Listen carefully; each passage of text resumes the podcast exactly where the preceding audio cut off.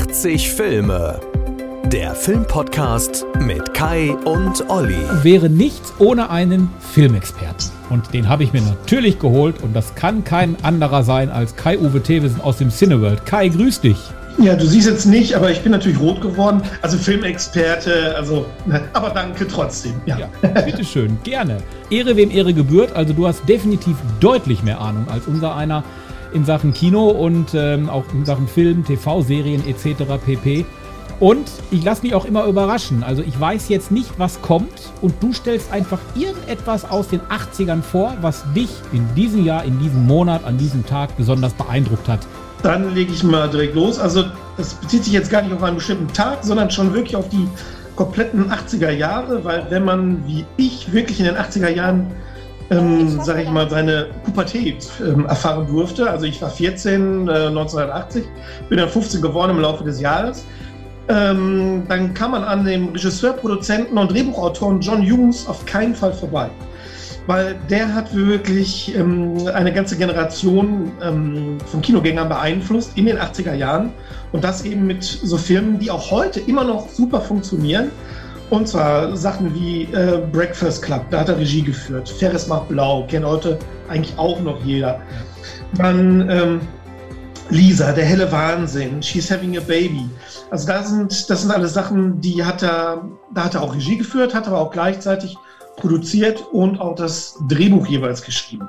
Dann hat er zu vielen anderen bekannten Filmen aus den 80ern auch jeweils das Drehbuch geschrieben, beziehungsweise hat sie produziert. Das sind Sachen wie Pretty in Pink. Das ist allein mit Onkel Buck. Das ist Mr. Mum. Das sind die Griswolds, die wir ja zu Weihnachten immer wieder gerne gucken. Und zwar ähm, mit den Schrillen vier auf Achse und äh, eine schöne Bescherung. Äh, das waren die ersten beiden Filme mit den Griswolds. In den 90ern kam dann auch noch ähm, Hilfe, die Amis kommen. Da hat er auch das Drehbuch zugeschrieben. Und ähm, äh, das darf man nur als Erwachsener. Das sind alles Sachen, für die er auch noch das Drehbuch geschrieben hat und produziert hat. Ähm, und äh, viele werden ihn auch kennen. Der hat auch das Drehbuch eben zu Kevin allein zu Hause geschrieben. Mhm. Also John Hughes, der war da sehr, sehr, sehr aktiv. Und ähm, der hat gerade mit so Sachen wie Breakfast Club und äh, Ferris und eben Pretty in Pink, äh, hat er ähm, äh, Filme ähm, produziert, geschrieben und gedreht, die einfach den Zeitnerv der Jugendlichen damals getroffen haben, die aber heute bei den Jugendlichen immer noch so funktionieren und selbst bei mir, der ja Meter, mittlerweile Meter 50 ist, immer noch funktionieren, wenn ich mir die Sachen angucke, weil man sich dann echt wieder in die Zeit zurückversetzt äh, fühlt. Nicht nur musikmäßig, weil da mal auch sehr viel Musik eine Rolle gespielt hat, ja. sondern weil ähm, der hatte einfach, hatte den Dreh raus, einfach, der wusste, was die Jugendlichen ja, sehen wollten und äh, also man, wenn man es nicht gewusst hätte, hätte man gedacht, der wäre selber gerade mal 16 oder 17 und äh, hätte jetzt gerade so sein erstes Drehbuch geschrieben. Na, weil der war ganz nah dran an den, an, den, an den Jugendlichen, an den Problemen, die man hatte. Ähm, erste Liebe und und und Schule und hat alle Themen durchgearbeitet, aber immer nie mit einem erhobenen Zeigefinger, um Gottes Willen. Alles äh, immer nur sehr unterhaltsam und so, dass man jeden Film eigentlich immer wieder klasse findet und bis heute immer wieder gerne anguckt. Würden diese Filme dann im Kino auch funktionieren heutzutage noch? Ja, also es gibt ja immer wieder mal so Filme, die, ähm, sage ich mal, so Coming-of-Age-Filme ha äh, haben, dann eben, die dann eben Probleme äh, des, des Erwachsenwerdens ähm, ähm, im, im, ähm, als Hauptthema haben. Aber so Sachen wie dann gerade in den 80ern, die gibt es in der Form heute einfach so nicht mehr. Und ich glaube auch nicht, dass die so nochmal funktionieren würden. Dazu sind sie zu speziell auf die 80er Jahre auch gemünzt gewesen. Hm. Und die Musik in all den Filmen, egal ob es jetzt Ferris macht blau ist oder aber Breakfast Club, die waren schon klasse, die waren schon genial. Ähm, Kai, du musst mich jetzt überraschen. Was soll ich spielen? Und ich muss versuchen, es zu finden. ja gut, dann pass mal auf. In dem Ferris macht blau, da gibt es eine tolle Szene, wo Ferris äh, an einer Parade in Chicago teilnimmt äh, und da mal äh, kurzerhand ein, äh, der Wagen von der Parade äh, annektiert und da ein Lied von den Beatles äh, singt. Ja, also wenn du unter Ferris nach Blau guckst, dann müsstest du definitiv auch ein Beatles-Lied finden.